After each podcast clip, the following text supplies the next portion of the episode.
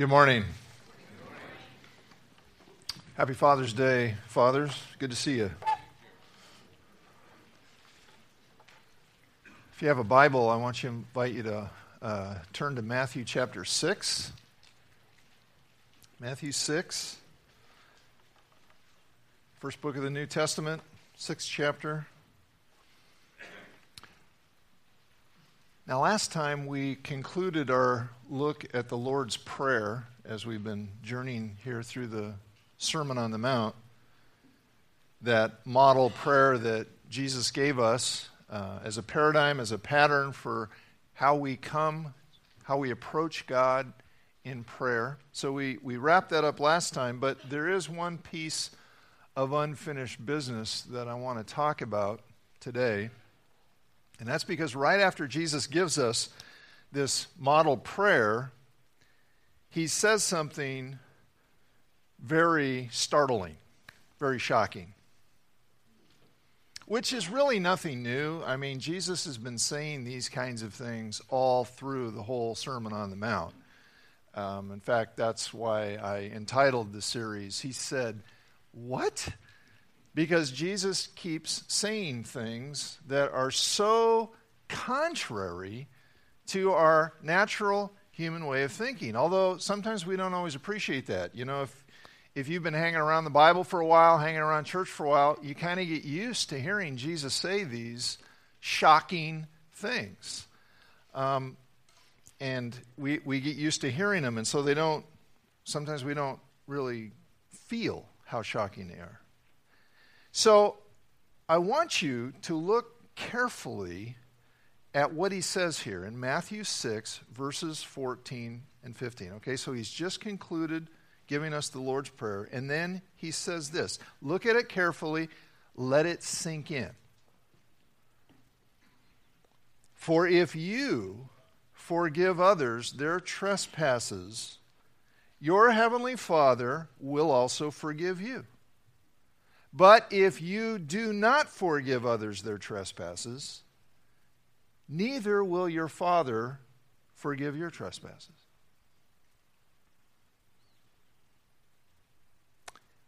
Jesus here is elaborating on something he just told us to pray for. Back in verse 12, he said that we should pray, Father, forgive us our debts as we also have forgiven our debtors. Now, it's not shocking that Jesus would tell us to ask God for forgiveness because we need that. We need forgiveness. We are sinners. We fall short of God's perfect standard of righteousness. And if He doesn't forgive us, we're lost. We have no hope. We, we have no hope of ever entering his kingdom. In fact, Jesus said as much back in Matthew 5, verse 20. He said, For I tell you, unless your righteousness exceeds that of the scribes and the Pharisees, you have to realize to the people who were listening to him, those were the most righteous people they knew. If your righteousness isn't better than theirs, if it doesn't exceed theirs, you will never enter the kingdom of heaven. So it's not shocking that we need to ask God to forgive us. What is shocking is how Jesus connects us forgiving others with God forgiving us. Now, I, I think many people well, especially people who are church going people, know that the Bible teaches us that we should be forgiving, that we should forgive others. Know, many people have heard that line from the Lord's Prayer I just quoted uh, Forgive us our debts as we have forgiven our debtors. That, that's a familiar thought to many. And I think most of us like the idea of forgiveness, you know, people forgiving other people, especially when it's other people forgiving us, you know. That feels great. When you have done when you've done something stupid or hurtful, you know, to have somebody forgive you, let you off the hook, that feels good. But how does it feel when we're the ones who need to forgive somebody else something stupid or hurtful that they've done. How's that feel? Not so great. I love this quote from C.S. Lewis. He once said, Everybody says forgiveness is a lovely idea until they have something to forgive.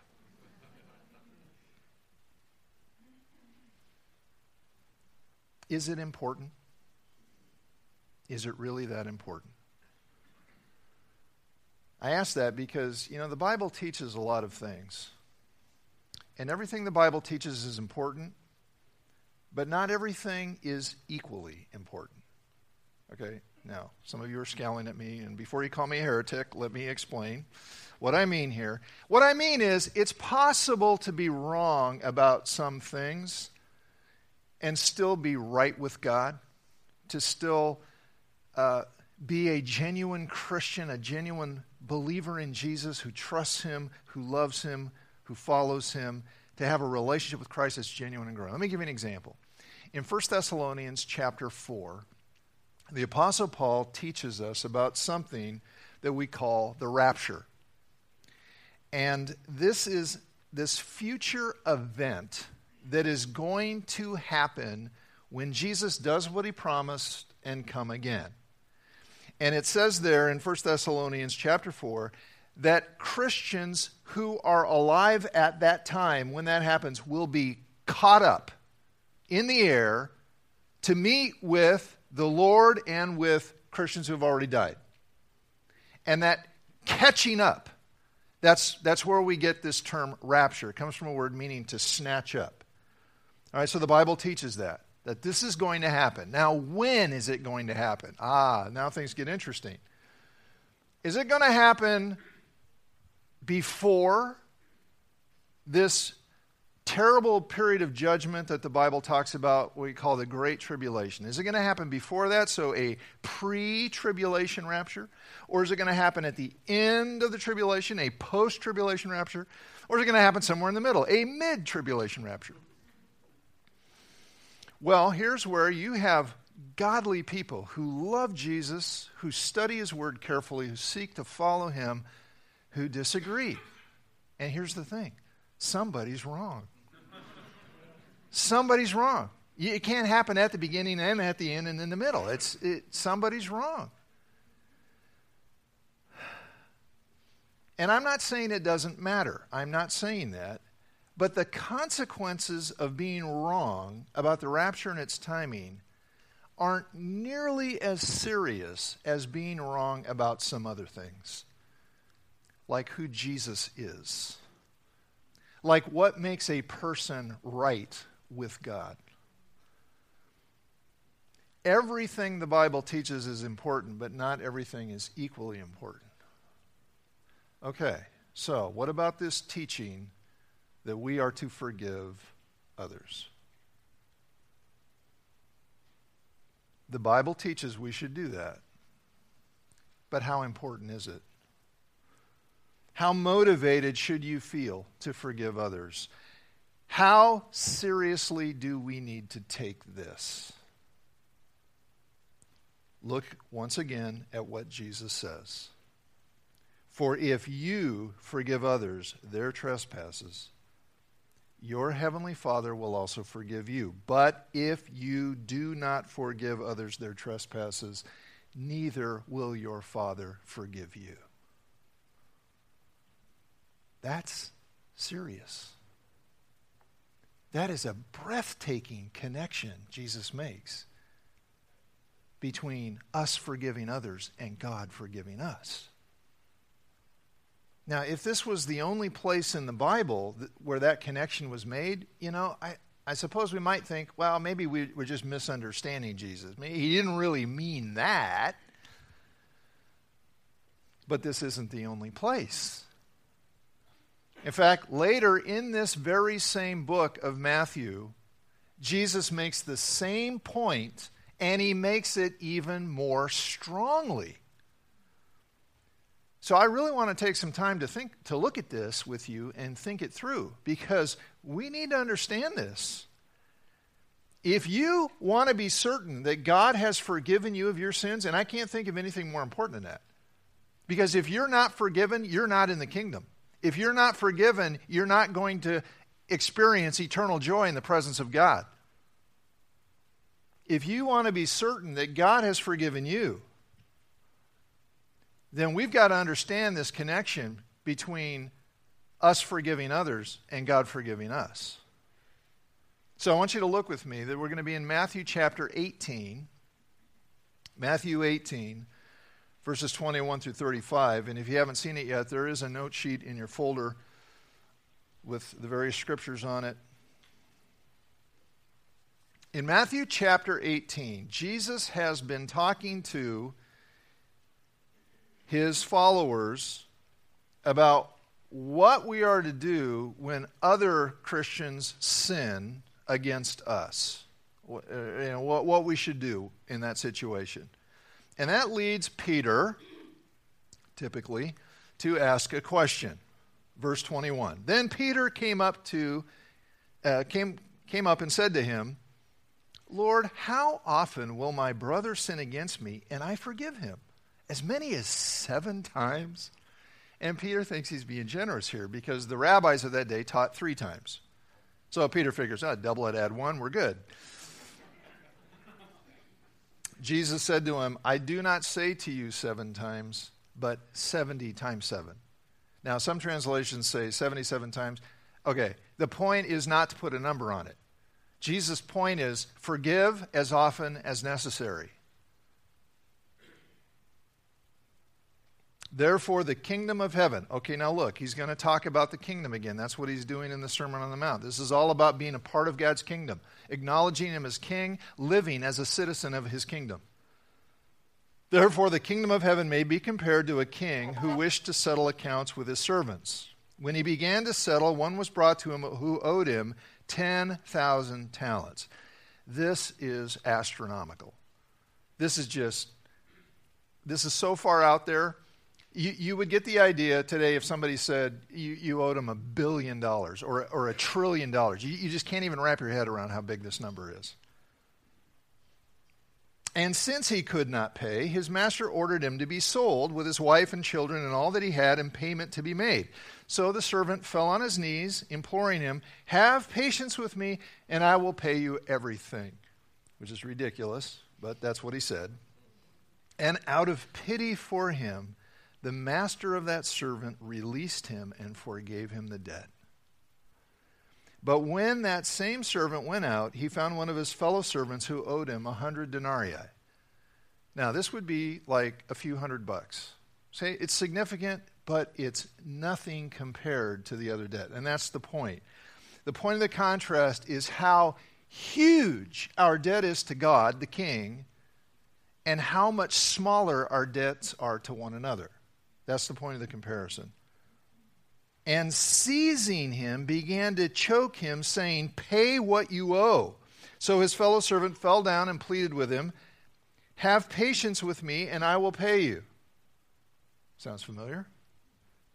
He refused. Note that word refused.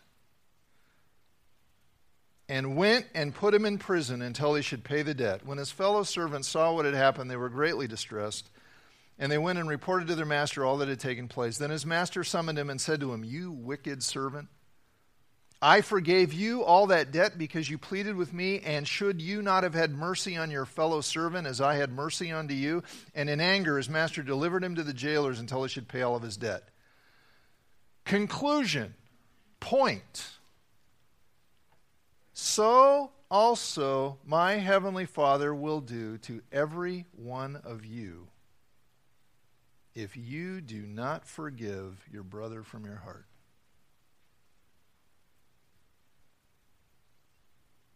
Does it matter if we forgive others? It sure does. And this story explains why. Why it matters if we forgive others. Here's one reason because Jesus sets the standard for his people, and he has forgiven much. Jesus sets the standard for his people, and he has forgiven much. What does it mean to be a Christian? It means to be a follower of Jesus, a believer in Jesus, one who trusts him and obeys him. If Jesus has walked the path of forgiveness, he's telling us to walk that path also. Now, in the story, the king sets the standard. And what does he say to the servant? He says, You should have done what I did. He sets the standard for the servants. In the same way, Jesus sets the standard for everyone who belongs to him. And this is made explicit in verses like Ephesians 4:32. Look at it. Be kind to one another, tender-hearted, forgiving one another as God in Christ Jesus forgave you. You forgive as God forgave you in Christ. So, the way God forgives us in Jesus is the way we're supposed to forgive others. What does that mean? Well, let's think about it. What is God's forgiveness like? Well, in the first place, it's not pretending. I think that's really important to grasp. Forgiveness does not mean pretending that things are okay when they're not.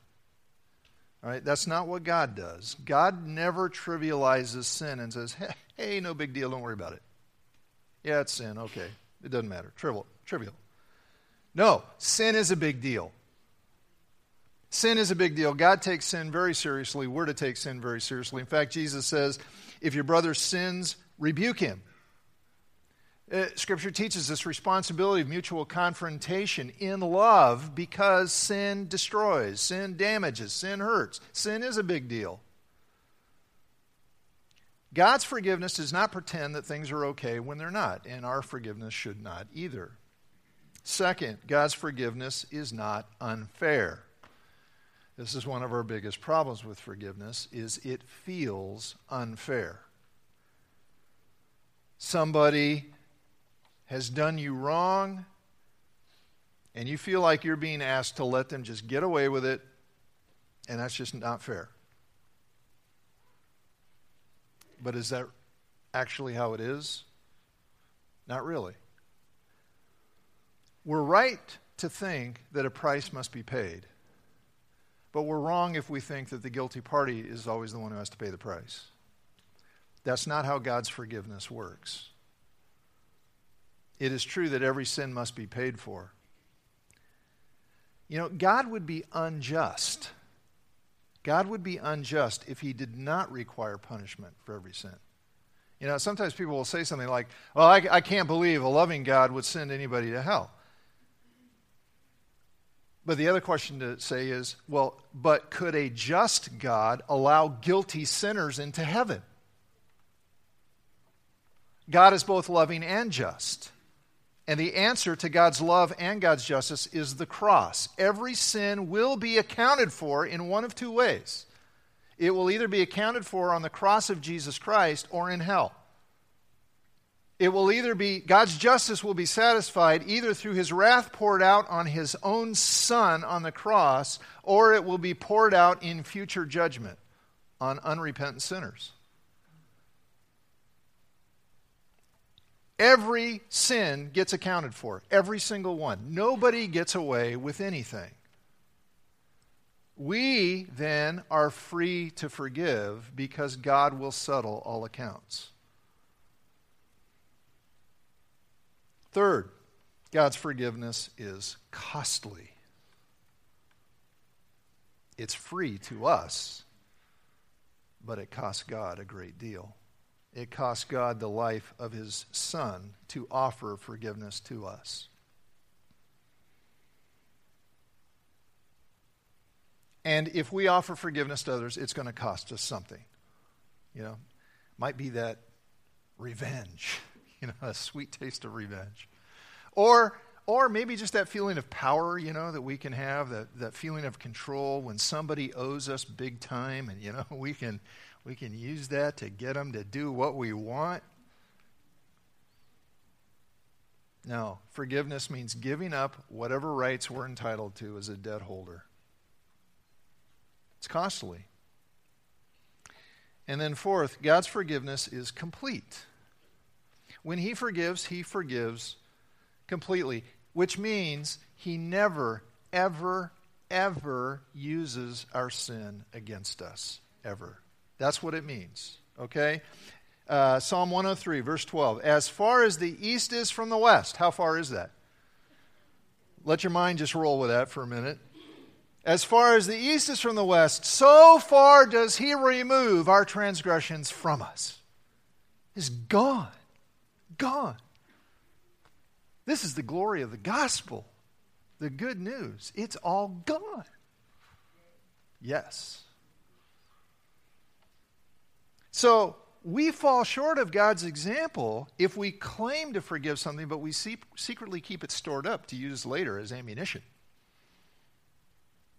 When we forgive, we're to forgive completely. Now, yeah, that's easier said than done. And this is where we have to think clearly, okay? Because that does not mean there are never any consequences uh, when people violate our trust. Okay, you gotta understand. Forgiveness means we don't use sin against people. We don't hurt them back. We give up the right to hurt them back. Okay, but when trust has been destroyed, it takes time to rebuild. And it's not using that against somebody to be honest about, I'm just struggling to trust at this point. I've, I've got to, that's got to be relearned, regained. I think forgiveness means we give people the opportunity to regain trust, but it doesn't just automatically restore it. But it does mean canceling the debt, giving up the right to hurt someone back. And the point is, if we have put our trust in Jesus, He has released us from a debt that was astronomical. We just don't even know how massive our sin really is. We, we live in a culture that trivializes sin because we have no concept of the holiness, the righteousness, the goodness of God. We just don't see how offensive sin is. Our debt is astronomical that God releases us from in Christ. Jesus sets the standard for his people, and he has forgiven much. That's one reason why it matters if we forgive others, because we're representing Jesus to the world if we trust him, if we belong to him. But here's the other reason because our hearts reveal the genuineness of our faith. Our hearts reveal the genuineness of our faith, and an unforgiving heart is an unforgiven heart. Our hearts reveal the genuineness of our faith. What I mean is, and the Bible makes this abundantly clear, not all expressions of faith are genuine.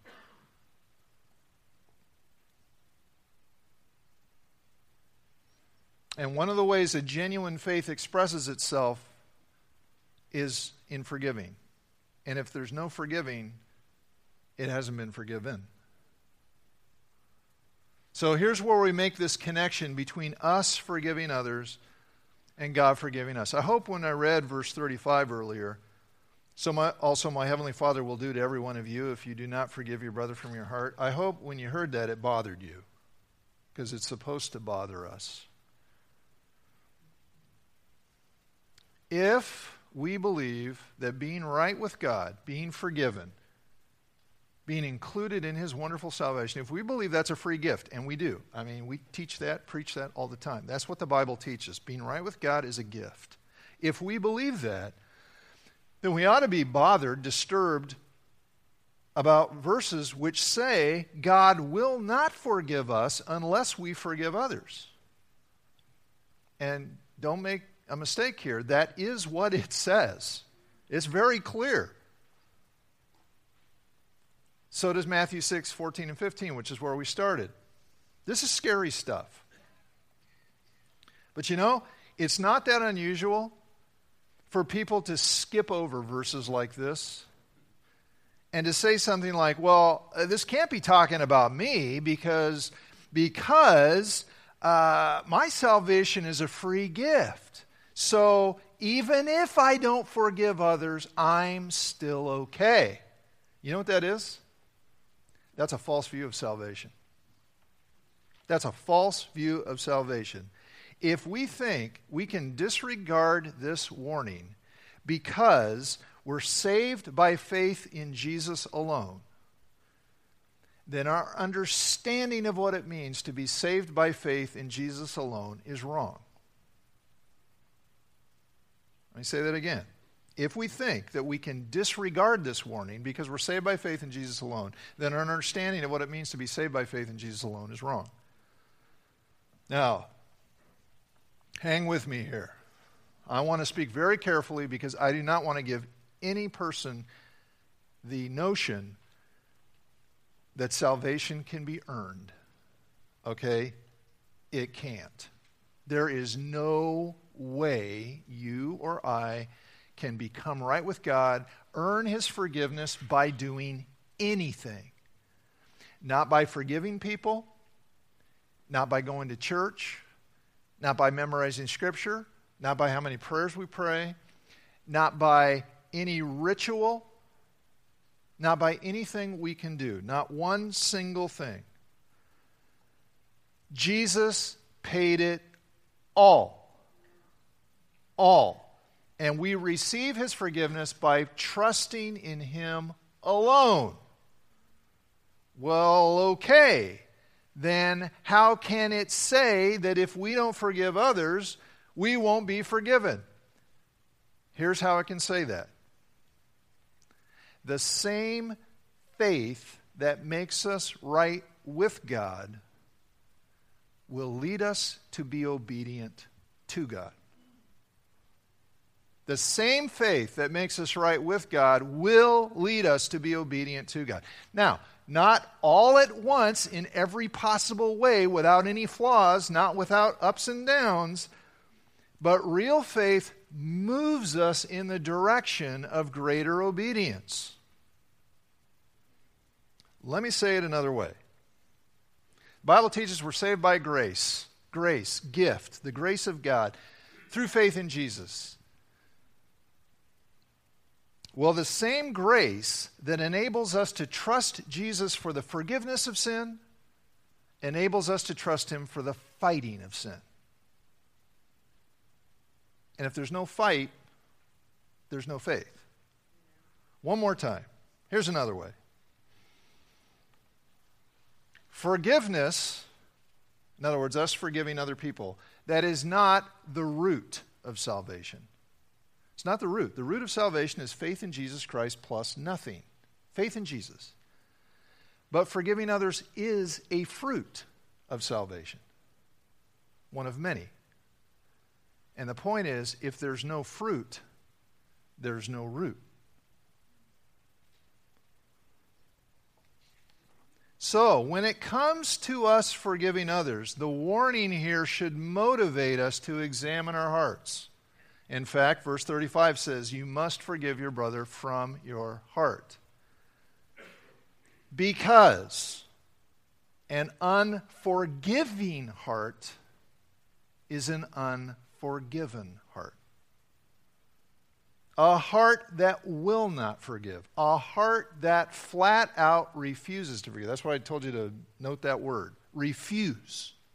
A heart that refuses to forgive that heart has not been changed by the grace of God. That heart has not been born again. That heart has not been forgiven. That heart is on its way to hell.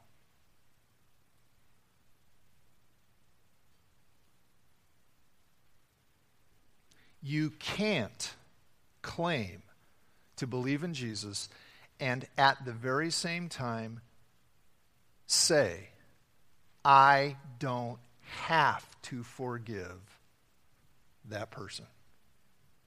I don't have to forgive my spouse. I don't have to forgive my child. I don't have to forgive my parent. I don't have to forgive my so called friend or my worst enemy because even if it's a sin, Jesus will forgive me. No. No. Jesus doesn't forgive those who refuse to trust him. Don't think you're okay just because at some point in your life you might have prayed a certain prayer or you know you might have uh, You might agree with the truth in your head. That's not the issue. The issue is this Do you trust Jesus? How do you know? Do you want to obey him? Even if sometimes you don't want to obey him. It's a paradox. Yeah, in other words, do you want to trust him even at times when you don't really like what he's telling you to do? And I want to just make this very clear. The Bible never says forgiveness is easy. It doesn't say, oh, if you believe in Jesus, oh, yeah, sure, great, happy to forgive. The Bible never says that a person with genuine faith will never struggle to forgive. It may be the hardest thing you ever do to forgive somebody who has hurt you badly. And there are some bad hurts out there. It may be the hardest thing you ever do. But there is a huge difference. It's the difference between heaven and hell, between a heart that struggles to forgive and a heart that refuses to forgive. That's massively different. The issue is this Are we willing to rely on Jesus to do what feels impossible? When forgiveness is hard, harder than we think we can even stand, we have to ask Jesus, we have to come to him and ask him to strengthen our hearts with this truth that he will never let us be destroyed by giving up the right to hurt somebody back. That when we let someone off the hook because of him, because we trust him, not because we feel so warm and fuzzy toward this person, but because we trust him, we let that person off the hook. Jesus promises he will make it worth it. That's faith. There is no ultimate sacrifice in obeying Jesus. I know it feels like it at times Uh, doing what Jesus wants feels like a big sacrifice, but ultimately there is no ultimate sacrifice because he's going to so overwhelmingly compensate for every act of faith, every act of obedience because of faith, that there will be no ultimate sacrifice. And it is those who fight to believe that. It is those who struggle to trust him. It is those who refuse to abandon themselves to bitterness, who refuse to run away in isolation, those who refuse to pursue revenge, it is those who can be sure that their hearts have been forgiven, that they have been changed by the undeserved grace of God. Sometimes I have people come to me. This happens not that infrequently, and they'll say, Oh, how do I even know? I really believe in Jesus. How do I know? Because I just feel, I just, you know, all these things he asked me to do, I just struggle so much. It's just so hard to do. And I'm like, you know what? People who don't believe in Jesus don't do that. People whose hearts have not been transformed by the Holy Spirit don't give a rip about what Jesus says about anything. It's those who struggle to believe and struggle to do what he says, those are the ones whose hearts have been changed by the grace of God. Do you want to be forgiving? Okay, don't answer that yet. Do you want to? It seems to me there are three different ways a person in whose heart the Holy Spirit is at work could answer that question by faith. Here's one I do want to forgive. I do want to forgive. Lord, help me do that. Bring people to mind. Help me to do what I can to really forgive them. That's, that's a response of faith. Here's another one Lord, I don't want to forgive but I want to want to. I want to want to, so God, change my heart. So I want to. Here's another one. Here's the third. Lord, I don't want to forgive, and I don't even want to. I don't even want to want to. But I'm sorry I don't. I'm sorry my heart is so cold, so dead. God, make it alive. Make my heart responsive to you. Make, make me alive to do your will, even forgiving someone I don't want to forgive. God will do a work if we come to Him in sincere faith. So if you have an unforgiving heart, I want you to know forgiveness can be yours today. Forgiveness can be yours. The gracious power of God to transform your heart can be yours today. If you will humble yourself and come to Him in absolute dependence on Him, cling to Jesus as your one and only hope, and be willing to follow Him wherever He leads you, even down the path of forgiving someone you don't want to forgive.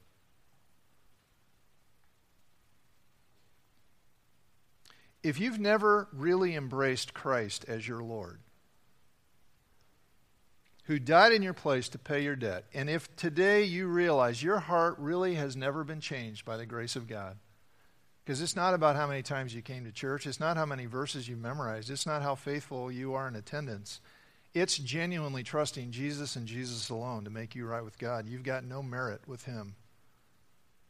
His merit is the only merit that counts. If you want to receive God's free gift of life so that you can know and experience His beauty, His power to transform you, you can do that today. I'm going to pray here in just a minute. And I, I, w- I would hope that everybody in this room will pray this prayer with me. You just pray silently uh, along with me, affirm what I'm saying. Now, if you already belong to Christ, this prayer will, uh, will confirm that. It'll just be you saying yes. But if you do not yet belong to Christ and you want to, this can be the moment where God makes your heart alive to Him. This can be the moment of your spiritual birth. Don't underestimate the significance of this moment. Everybody who comes to Christ comes at a moment when they realize they need Him. And they cry out to Him in faith and ask Him to save them and give them life. It all starts the same way. So I'm just going to invite you to pray along with me if you want to. Let's bow. And I'll just pray. And if you agree with what I'm saying, then you just pray it with me, silently along with me.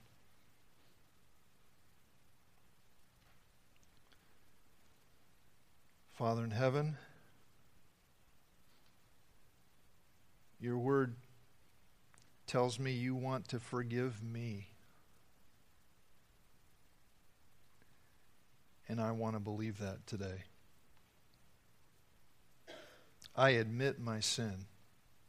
I know I deserve to be condemned for disregarding you, for not loving people, for not trusting you, for not honoring you as God, for trying to be my own God. But I choose now to believe in Jesus that as your son, he died to take my sin and the punishment that I deserve so that I could know you, so I could walk in newness of life. I take him now as my only hope. I acknowledge him to be my living Lord who died and rose again. Thank you, Father, for your forgiveness. Give me a heart that longs to forgive others. Help me trust you enough to release those who have injured me. I pray in Jesus' name. Amen.